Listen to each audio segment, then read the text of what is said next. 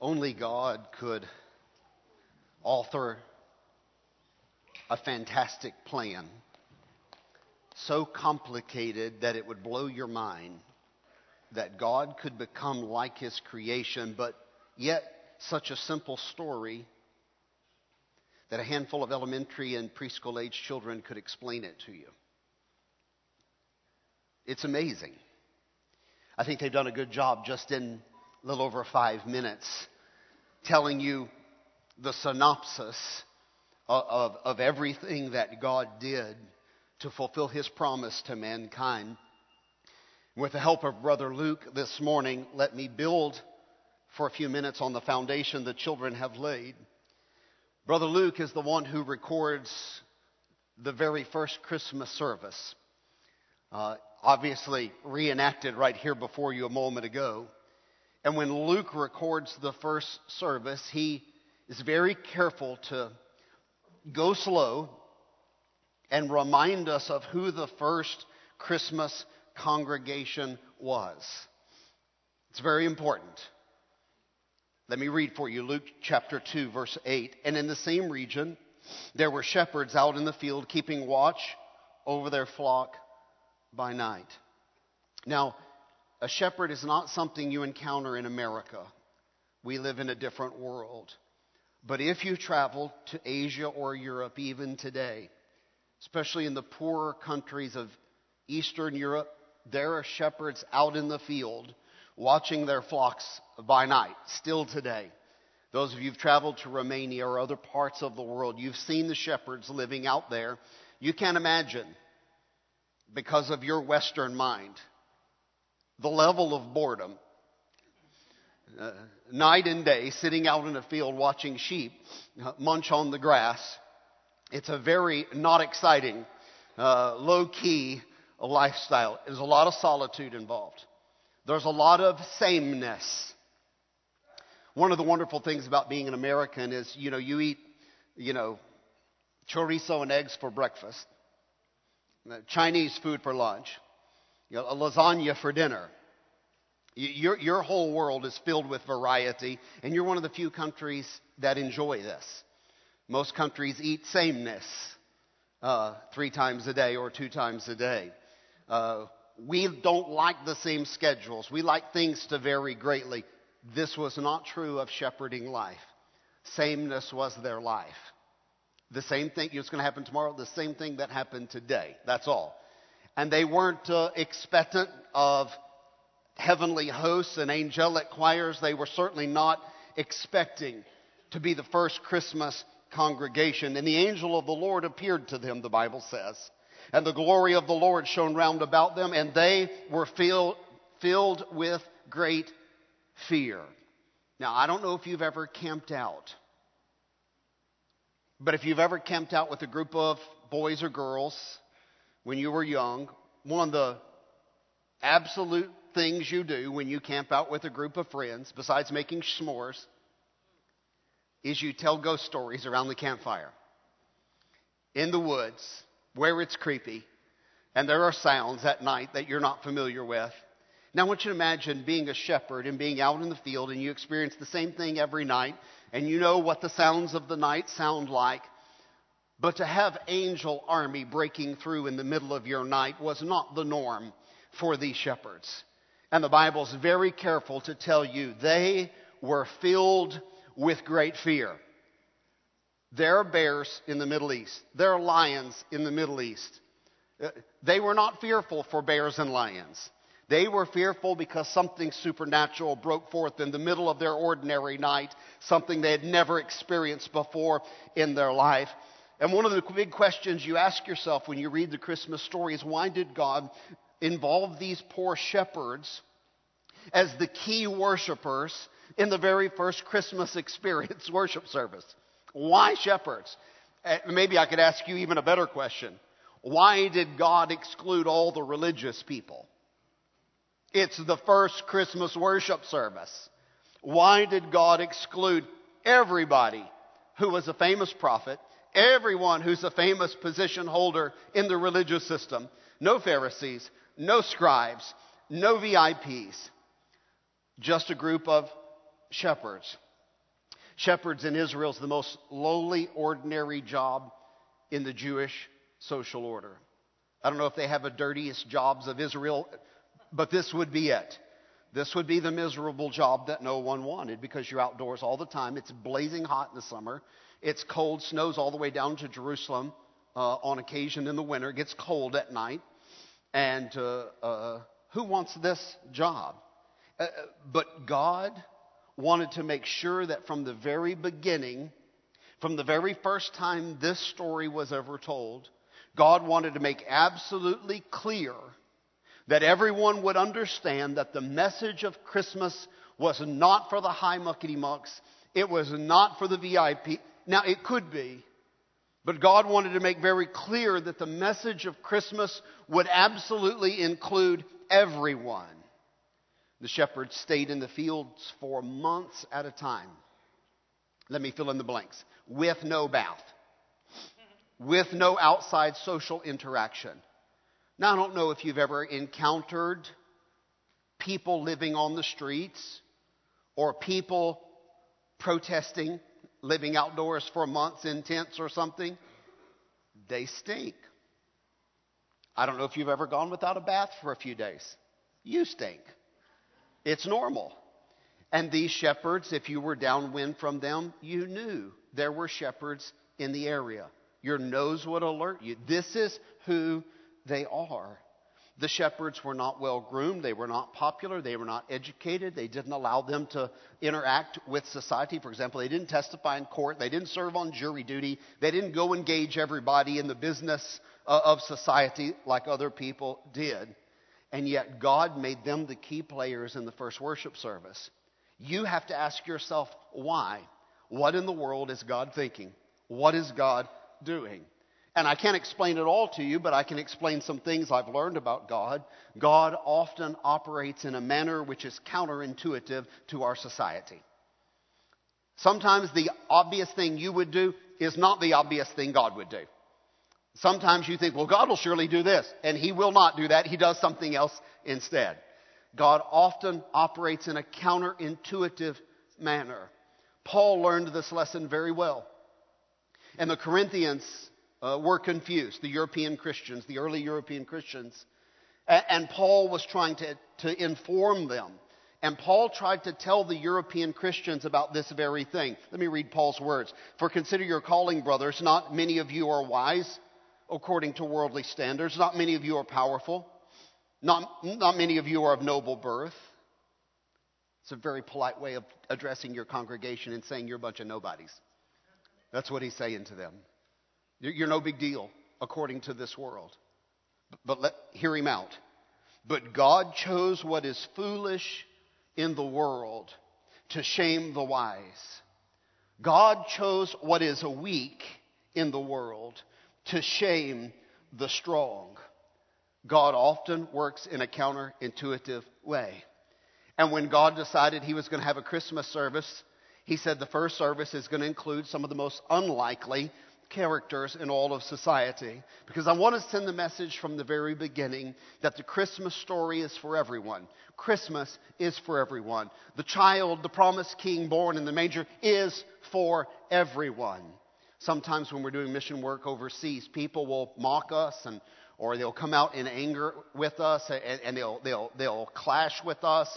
Then they'll say, You need to leave this village. You're, you're, you should not be here trying to get us to receive your American God. And if they'll hear me, then I try to get their attention and say, We're not here to get you to receive an American God. We're here to get you to receive an Asian God. Jesus isn't from America. Jesus is born in the Middle East. He's a Jew. He's Semitic. He's a son of David, a son of Abraham. We're trying to get you to receive your own king. He's a king for everyone. In fact, I'm telling the Westerners on this side of the world, your Messiah is not from the West. Your Messiah is from the East. And, and, uh, and I'm glad you've received him. I hope you have. Uh, there's a message here for us. Maybe you feel sometimes like you're on the margins of society. I'm not, not trying to psychoanalyze you, but I don't know what's going through your head at times, but maybe at times you feel like The world just turns and no one really knows I'm here. The world's just happening and things are happening and you know, I'm just going to Kroger and buying groceries and going to work and going to Target and doing my thing and, and the world turns and I'm totally insignificant. No one knows if I'm here. I'm not a part of what's ha- I'm just on the margins of culture and society. Here's, here's what I want to stress to you. God chose the shepherds. God chose those on the margins of society. God said to the shepherds, No one cares that you're out in the fields watching the sheep. They've totally ignored you. But I'm coming to you with a message because I see you. I want you to hear that and I want you to personalize that this morning. You may feel like, I don't know what my life really contributes to planet Earth and, and, and what my role is here and, and what the big picture is for me. I want you to hear God saying to you, I see you. I've chosen you. You're important to me. Your life has purpose because the promised king came to this earth. I care about you. I have a mission for your life.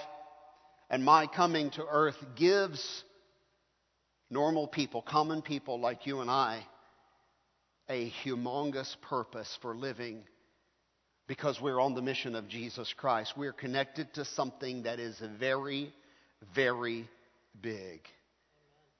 That's the congregation, the shepherds. Let's talk about the worship team for just a minute. We put up a worship team every week, and, and, they work hard to lead you in worship, and that is their mission as they stand before you to help you engage in worship. And on this night, there was a worship team. Let me read. And an angel of the Lord appeared to them. An angel, let's start there. An angel, one, appeared to them and the glory of the Lord shone round about them in the dark pitch black of night. Now again, you have to go back in your mind pre-street lights. If I use the word light pollution, do y'all know what I'm talking about? Just the way the light goes into our atmosphere. And if you live here in Fort Worth, it never really gets dark. You understand what I'm saying? Never. I mean, the sun goes down and it gets darker, but it never really gets dark. If you were raised in the country, you'll understand the difference it gets really dark. Uh, and the stars pop really bright when there is no light pollution going up into the atmosphere where you're at. These people lived in so far back in history, 2,000 years or more now. There was no light pollution in Bethlehem, trust me. if there was candles burning somewhere, that's it. And it's black of night. And when the Bible says the angels appeared and the countryside lit up like the glory of God pouring forth, like the brightest spotlights you could ever imagine shining down, a shining glory. And the angel said to them, Fear not. Now, as you study angels, and we certainly are in the new year, you're going to notice these are some of the first words that angels say every time they appear. Can anybody figure out why? The opening words of an angel would be, Don't freak out. You know, it's going to be okay. Uh, don't do yourself no harm. Fear not. For behold, I bring you good news. Praise God for that. I just feel so beaten down sometimes by bad news. Uh, I, I don't know if it's because that's part of what I do vocationally, is let people have a venue to unload their bad news, you know. But sometimes maybe you feel the same way. You just feel so beaten down by bad news, and you hear the word news. News now in our culture only has a negative connotation. There is never any good news. news is always negative, it's always bad. When the angel of the Lord appears, he says, Don't freak out, this is going to be different. I have news. No doubt you and I would have said, Oh, I can't take any more bad news. They said, No, we have good news. The word gospel in the New Testament, whenever you hear this word, it actually means good news, a message of good news. You're saved by the gospel. The, the, the message that Christ came to this earth, born in a manger, a real man, lived a perfect life, laid down his life on the cross to pay for our sins, was buried and rose again to be our Savior. And by putting your faith in Him, you can have forgiveness and a restored relationship with God. There's the good news right there. The angel said, We have good news for you. Let us deliver it to you. Good news of great joy that will be for all people. Now, listen, we're not Jews living 2,000 years ago. We're Westerners on the other side of the world in a very modern and technological age. We're as far removed societally, culturally from these people as any two cultures could be. But hear the words of the angel I have good news which will be for all people. Jesus is not a savior for white people. He's not a savior for Americans. He's a savior for all people every color, every shape of eye, every cultural background. The message applies to all. And here's what the angel said For unto you is born this day in the city of David a Savior who is Christ the Lord. And you're going to need some evidence, I know, but let me give it to you. This will be a sign for you. Just so you're sure you're not dreaming. You're going to run down to Bethlehem, and this will be the sign to confirm this, you will find a baby wrapped in swaddling cloths, lying in a manger. And you might ask yourself, as even the story was unfolding here, and the angels were going whoosh and whoosh and whoosh, there's a lot of angels in this story. The angel Gabriel appears to Mary. The angel appears to Joseph in a dream. An angel appears to Joseph in a dream and angels are communicating messages, and angels are leading worship services, and angels are talking to shepherds. And at some point, you have to ask yourself do you actually believe this story about angels, or is this just legend? Or is this just mythology? So I'm here to tell you this morning I can't speak for every Christian everywhere. But I can speak for the group of Christians that worship here in this place. This story is factually true. Let me be as clear as I can be. The people of Cornerstone actually believe in the existence of angels. We still believe that.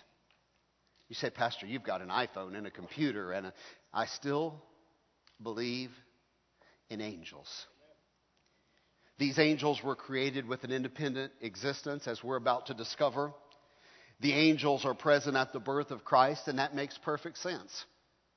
Because as you study your Bible from cover to cover, what you'll notice is when God is doing something great, when He's doing momentous things, the spirit world is connected to the physical world. And sometimes God will pull back the veil between the two and let you see across worlds. But whenever God is doing something big, the biblical record shows us that the angels are present and they have some involvement in what's going on. Job chapter 38 tells us that when God stepped out onto nothing and began to create the world, in the early days, the angels sang for joy at what they were witnessing. But on this Christmas night, the angels are singing as the infinite Son of God is being swaddled as a human baby boy in a manger. The angels sang as the omnipresent God is everywhere, as that everywhere God is confined in locality to the body of a baby boy. The omnipresent becomes localized in that moment. God is lying in a manger in the form of Jesus Christ. This is why the prophets said, He's got a lot of names Wonderful Counselor, Mighty God, Everlasting Father, Prince of Peace. And the prophet said one of his names is Emmanuel, meaning God has come to live with mankind. The gospel writers were recording the words that said, Call his name Jesus. Why? For he shall save his people from their sins. C.S. Lewis, the great Christian author, said this Once in our world, a stable had something in it that was bigger than the whole world. C.S. Lewis really twists my mind up a lot. Once in our world, a manger had something in it that was bigger than our whole world.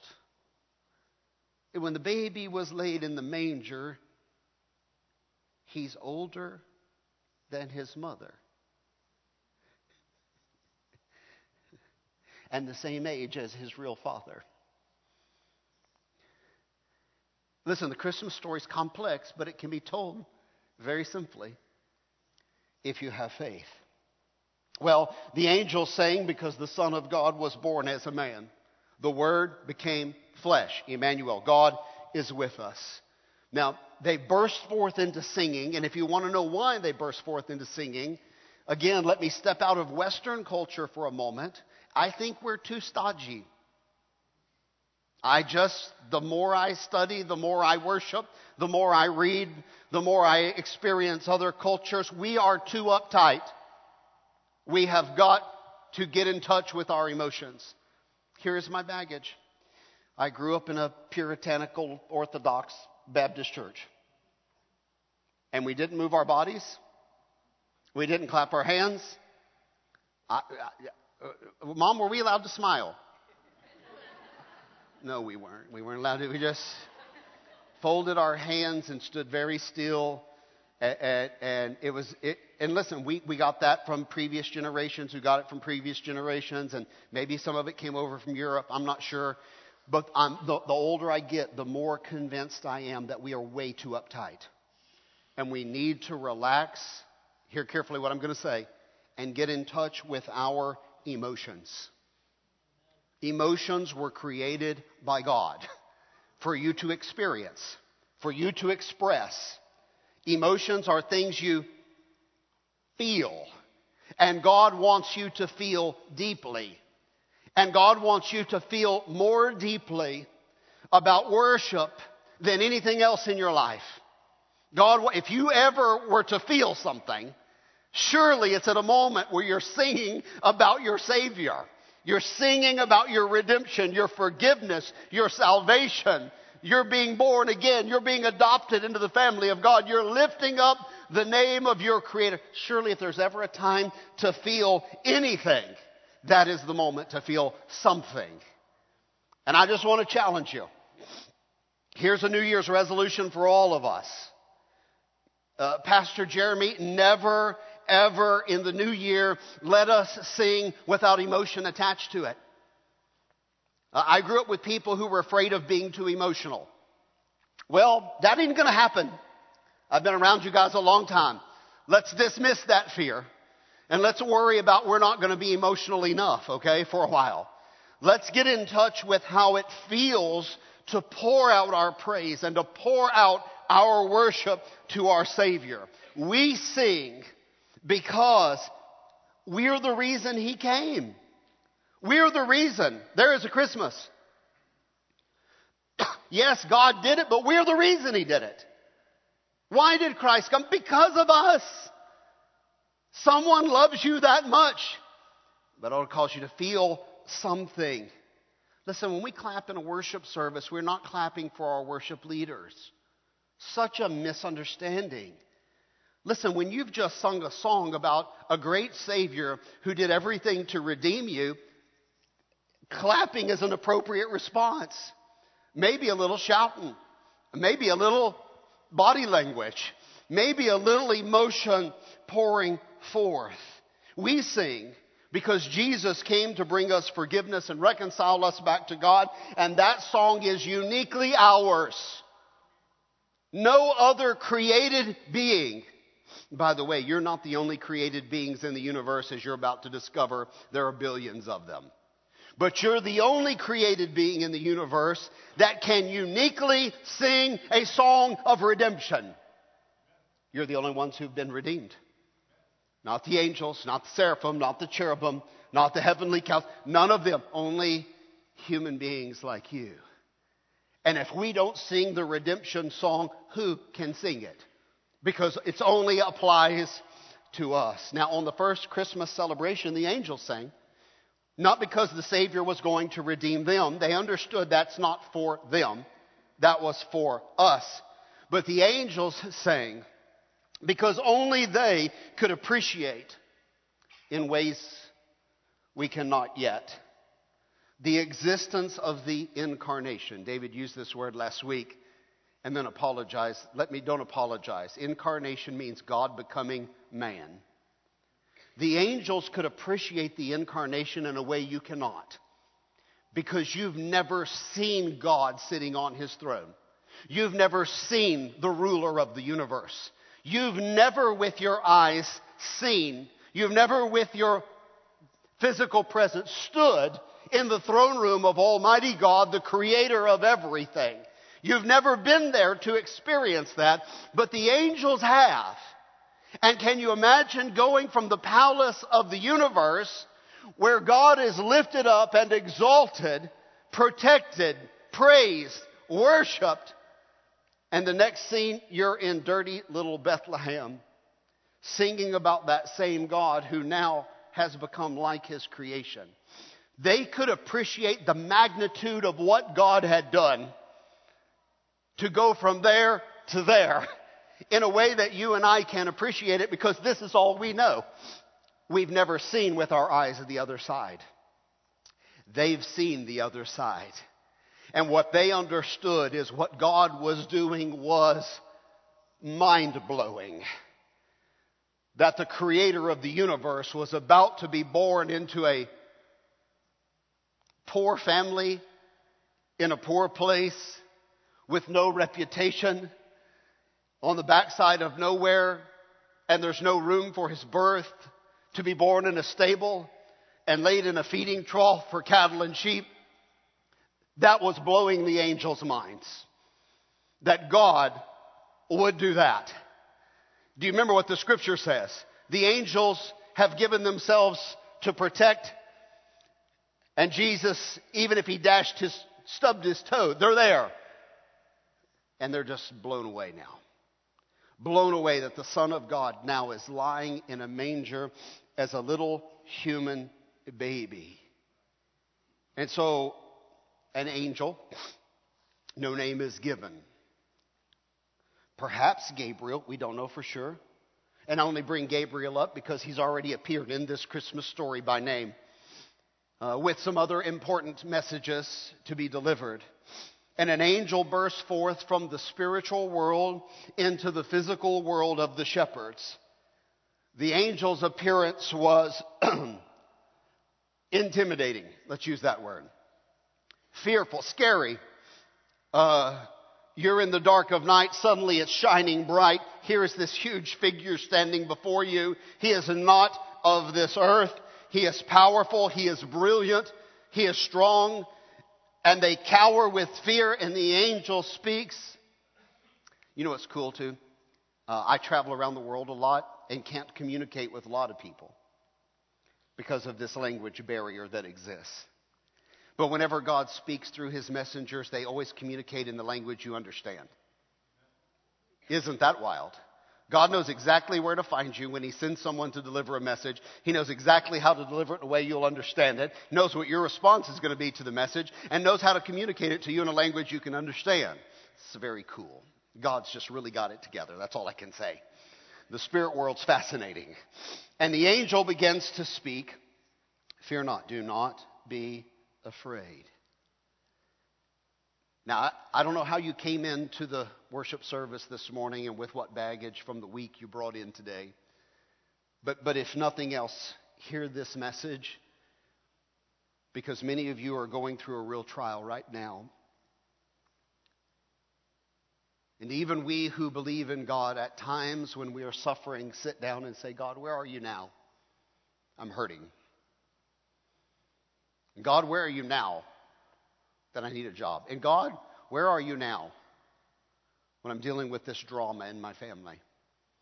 And God, where are you right now when I desperately need to hear from you? Well, God's brought you here this morning, if nothing else, than to hear this little moment in the message. hear the voice of God speaking to your heart, God is saying to you, Fear not. Do not be afraid. I see you. I hear you. I hear your prayers. I've got you. I know exactly what's going on on this earth. And you're thinking I'm one of eight and a half billion. God says, No, no, no. I know your name. I know where you live. I know how to speak to you. I know what you're dealing with. And if I had to, I could send Gabriel to your door and he could walk right into your home and put his arms around you and say, Do not be afraid. God has you. Now, when the supernatural world breaks into the physical world, if it happened right now, I'd hide behind the manger here because it's not the normal for us. And when the a- abnormal, when the supernatural breaks forth into the natural world, and freak us all out because it's not something we deal with every day. But for those of you who are going through a trial and you're hearing the voice of God this morning, say, hey, don't be afraid, I've got you. Let, let me just say to you, could it be that the very thing that's causing fear in your life is actually God trying to break into your life? Could it be that actually the thing that brings fear to rise up in your emotions is simply some incident that God has designed because He wants to be closer to you and He's going to break into your life and it's not a thing to be feared? Whatever you're going through is not a thing to be feared. It's just a thing to give to God and find God's presence in it because He is here. He is very near to you. An angel is speaking to the shepherds now. And now the choir shows up. Luke 2:13. And suddenly there was with the angel a multitude of heavenly hosts praising God. We go from one communicating a message. You say, why didn't they all show up at once? Well, if one terrified the shepherds, a million of angels bursting forth into the night of Bethlehem might have given them a heart attack. I don't know. But one was talking, and suddenly there was with the angel a multitude of heavenly hosts. Now, I'm going to ask you a question. Did they just show up, or were they there all the time? I want you to just think about it. The one angel revealed himself and was having a conversation, but it appears that there are millions of them. They were there, but the shepherd's eyes were not open to the fact they were there. Listen, I don't want to give away my next five weeks, but ladies and gentlemen, you're surrounded right now. And just as surely as the angel spoke to the shepherds, this morning you are surrounded by a heavenly host. And praise God that we are. And now there was with the multitude a heavenly host praising God and saying, well, they're praising, praising God now. And, and they're articulating a message. They're singing because earth's joys and earth's sorrows are particularly felt in heaven. What we're dealing with, heaven feels that. What you're dealing with here is connected to what's happening on the other side in the unseen world. Never forget that, and you'll never doubt if God feels what you feel and hears your prayers. What they're feeling here now, they're feeling on the other side. And what they're feeling on the other side, they're communicating now to the shepherds. They're exchanging feelings about the event that's happening. Emotions are rising, and the angels begin to burst forth and sing. Now, I know the worlds are connected because, well, Ezekiel texted me a little bit ago, said we just led 12 to Christ uh, in our worship service in, in, in a village in India just now. The Bible says when that happens, the Bible says when that happens, the angels in heaven rejoice over sinners repenting. Now, I can tell you right now, because we're just one worship service of millions that are happening around the world, heaven is having a party today. Because people are being saved in different time zones and around different countries all throughout this period right now. There is rejoicing in heaven because we're rejoicing, we're getting saved, they're rejo- we're, our worlds are connected. Let's deal with the Christmas song very quickly. My time's out. What song did they sing? Glory to God in the highest. We give glory to God. God deserves for us to sing about His glory and His righteousness because He made a Christmas promise and He delivered on the promise that He made. And I want you to know He always delivers on the promises that He's made. And if you can find a promise in the New Testament, you better bet God's going to deliver on that promise in your life. Because He always delivers on what He promises. He said, God will become flesh and dwell among us. Well, that's the song they're singing. Glory to God in the highest because the Savior has come. They're singing for God's glory because Christmas reveals the genius of God. You couldn't be saved any other way. For as by one man's sin, we all become sinners. Adam, you with me?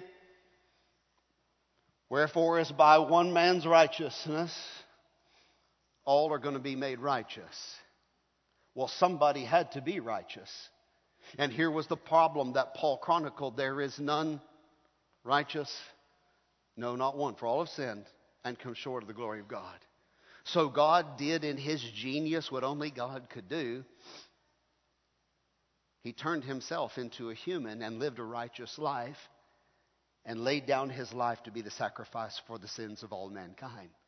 It's a plan so audacious that only God could have done it.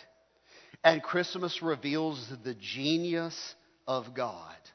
They're singing about God's wisdom. They're singing about the kindness and love of God.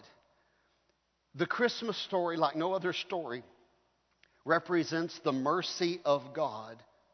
God extending himself to sinners like we are, transforming our lives to be like he is. Glory to God in the highest, and on earth, peace. This is the song they're singing. Glory to God, and on earth, peace. The old King James words it this way peace on earth. Now, you and I struggle because we have 24 hour news cycle. And what you and I know is there is no peace on earth. And so we really struggle with a statement like this when an angel starts singing a song, Glory to God in the highest now, and, and peace on earth, and we're sitting down here on earth saying, Yeah, not so much. Not so much peace on earth. Matter of fact, this is one of the classic Christmas struggles right here, this thought. So classic that Longfellow inspired the words, what became one of the most popular Christmas songs.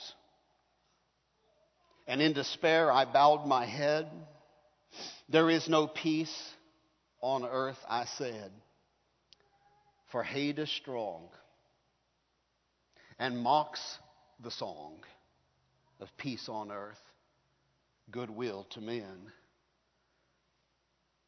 Then rang the bells more loud and deep. God is not dead, nor does he sleep. The wrong shall fail, the right prevail, with peace on earth, goodwill to men. When you look at the world and you say, Pastor, where is there peace on earth? I'm glad you asked because I really want to tell you all of the modern language Bibles have translated thusly. Luke 2:14 Glory to God in the highest and on earth peace among those with whom he is pleased. If you want to know where peace on earth is, let me tell you where peace on earth is. It is with those with whom God is pleased. You see, it's not a blanket statement, there's peace in the Middle East. That's not what it meant. What it meant is there is peace in the lives of the people with whom God is pleased. And although Jesus came to be the Savior of everyone, not everyone has been transformed by Christmas. Jesus came to be the Savior for every people, all over the world of every generation, but the Christmas story has not been received by all of them. Not everyone who knows the Christmas story, not everyone who could tell you the Christmas story, has actually made the promised king their personal king. And even this morning, you might be wondering, how do I know if God is pleased with me? Well, the Bible's very clear. God is pleased with all of those who receive the gift of eternal life through Jesus Christ.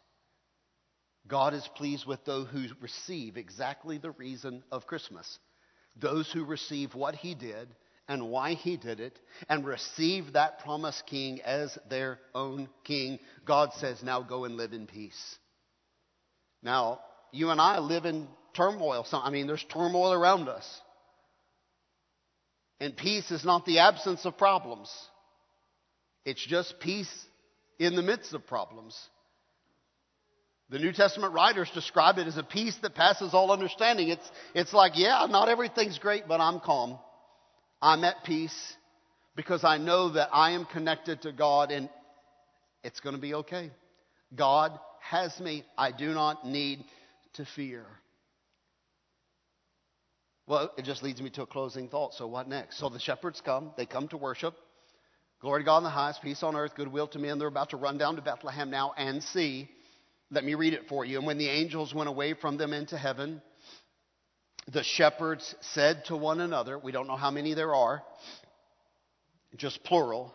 The shepherds said to one another, Let us go over to Bethlehem. Let's go check it out this thing that has happened, which the Lord has made known to us. Now, here's what I want you to imagine the spiritual world just burst into the physical world, and you saw something that you've never seen in all of your life, and very few people will ever, ever experience. And at the end of that praise and worship service, the wormhole closed.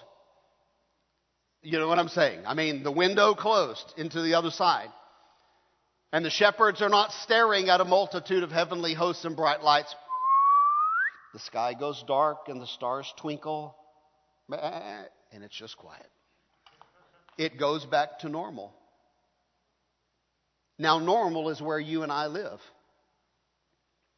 Yeah, we'd all like to experience some supernatural thing like this. It'd be pretty cool to have been one of the shepherds and to have witnessed that event. But that's not where most of us live. And it's not where the shepherds would live the rest of their lives either. Now it's back to normal. You say, where did the supernatural world go? It didn't go away, it just closed to your eyes.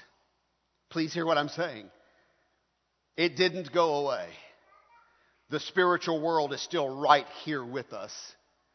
It's just in a dimension that your physical eyes cannot see. Your eyes were only designed to see the material world in this life. There is a whole nother world. Gosh, I don't know what it is around your house, but in a few days, I know at ours, the decorations are going to come down. And we're going to put it all away. And the lights will be unplugged and packed back into boxes. And when it all comes down and we go back to normal days and uneventful nights, now what? Now what? Is that it? We just lock Christmas away and we go back to our old lifestyle until another year rolls around? Not for the shepherds. The shepherds said, We're not going to go back and do what we normally did. Let us go see the thing that we've been told has happened. Listen, and God's saying maybe something similar to you this morning. I'm sending my son into this world. And you're asking God, Where are you? Do you really love me? God said, I want to prove to you that I love you. I'm sending my son into this world, and I'm 100% certain you're going to kill him. I'm sending my son to you, and I'm absolutely positive you're going to kill him. But I'm sending him nonetheless because it's the only way for you to be saved. I'm going to give you my son. I'm sure you're going to kill him. But I love you so much, and if I would freely give you my son, the book of Romans says, would I not withhold anything from you? John wrote this For God so loved the world that he gave his only begotten Son, that whosoever believes in him might not perish but have everlasting life. This is the message of Christmas. Amen. If you ever say, I don't know if God loves me, it's Christmas. This is God's message to you that He loves you. I love you so much. I know you're going to kill my son, but I'm going to send him anyway. Because it's the only way for you to be reconciled to me. If that doesn't communicate love, and if that's not something worth singing about, there is nothing worth singing about. That is the story of Christmas. Now, listen, we're going to put it all away in a few days. My big question is to you what next? The shepherds went down and they experienced Bethlehem. They saw baby Jesus. And the Bible tells us then they went everywhere telling the things that they had experienced. We're going to ask you to make disciples in the new year. We're going to ask you to get on the mission of Jesus Christ and make disciples. And that may feel intimidating right now when we're talking about it as a concept, but don't let it intimidate you because you're thinking, what am I going to say? What do you think the shepherd said? They're not educated. They're not theologically trained. The only thing the shepherd said is, we were on the hill. The angel, they just repeated the story that they had been told. The angel said, the, the, that which is born is the Son of God. We're going to check it out. This is the promised king. And it was there. A baby was wrapped in a manger, just like the angels told us. It all checked out. And we both come to bear witness and tell. Listen, you know what making disciples is? It's just doing for someone else what someone did for you. You just repeat the story, you just repeat the process. Don't make it complicated. So as you face the new year and you're thinking, okay, in a few days it all comes down, now what? Now we go a different way. We let this so affect us that it drives us to the mission of Christ in the following days, as it did for the shepherds. Let's bow our heads and close our eyes. Let me just challenge you this morning. Many of you are about to travel. You're about to be with family. Maybe you're going to meet with some friends you haven't seen in a while. Let me challenge you to be light. Let me challenge you to be a voice. You don't have to plan it. You don't have to scheme it or script it. Just let God use you. Just say, God, I'm here. If you need me, call on me. I'll engage. Let me speak especially to those who are struggling this morning. Maybe some fear has burst forth into your life and some circumstance that you can't control.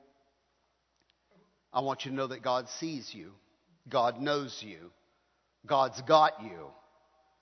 Nothing is surprising God. He knows all about what you're experiencing, and He's got it under control. This morning, all you have to do is just cast your burden on Him and say, God, thank you because you do know what I'm dealing with. And I know you're here. And I know you've got me. And I know you've got me surrounded. And I know I'm going to be okay. Just talk it out with God for a moment. And lastly, if you don't know Christ as your Savior this morning, this is what Christmas is all about. Maybe you know the story, but a lot of people know the story who don't really know Jesus. Now that you know the story, why don't you say to Christ, the promised King, I want you to be my King. I want to put my trust and my faith in you completely.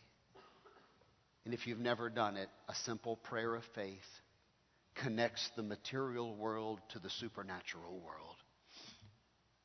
The Bible says in Romans chapter 10 For whosoever shall call upon the name of the Lord shall be saved. If you've never done it, pray like this Dear God, this morning I'm calling upon you. I know the story of how Christ came into the world, and I know why you came. You came to die and rise again and be my Savior. And this morning, although I've known the story before, I've never known you personally in a relationship. So this morning, I'm going to make my confession, which is not easy for me. And I want to confess to you, God, I am a sinner. I'm one of those reasons you sent Christ to this world. And God, having made my confession as a sinner, I want to now ask you to come into my heart and be my Savior. I want to ask you to forgive me of my sins this morning. Wash me and cleanse me and put me in that relationship with you as my Savior. All of my hope and all of my trust I place in you and in you alone this morning. Thank you for loving me. And thank you for designing all of this, all of this plan, so that I could know you as my Savior. This is my prayer in Jesus' name. Amen. I'm going to ask you to stand to your feet. We're going to sing a closing song this morning. If you need prayer, I'll be here. Some workers will be in the back. If you need someone just to put an arm around you and pray with you, there are people here who can help you. If you receive Christ as your Savior today or in any of the other services during December, I wish you'd just come and find one of us and say, Hey, I've received Christ and I just haven't really told anybody. We'd love to put an arm around you and pray with you and know that truth about you. If you're traveling, be safe. We'll see you next Sunday. Okay? If you're not traveling, 5 o'clock, Christmas Eve, candlelight service, lots of singing. We'll read the Christmas story together. We've got some special gifts for the kids uh, who are coming that night, activity books that go with the book we gave away. Lots of fun that night. Come and be a part of that. Let's close in a song. At the end of this song, you'll be dismissed.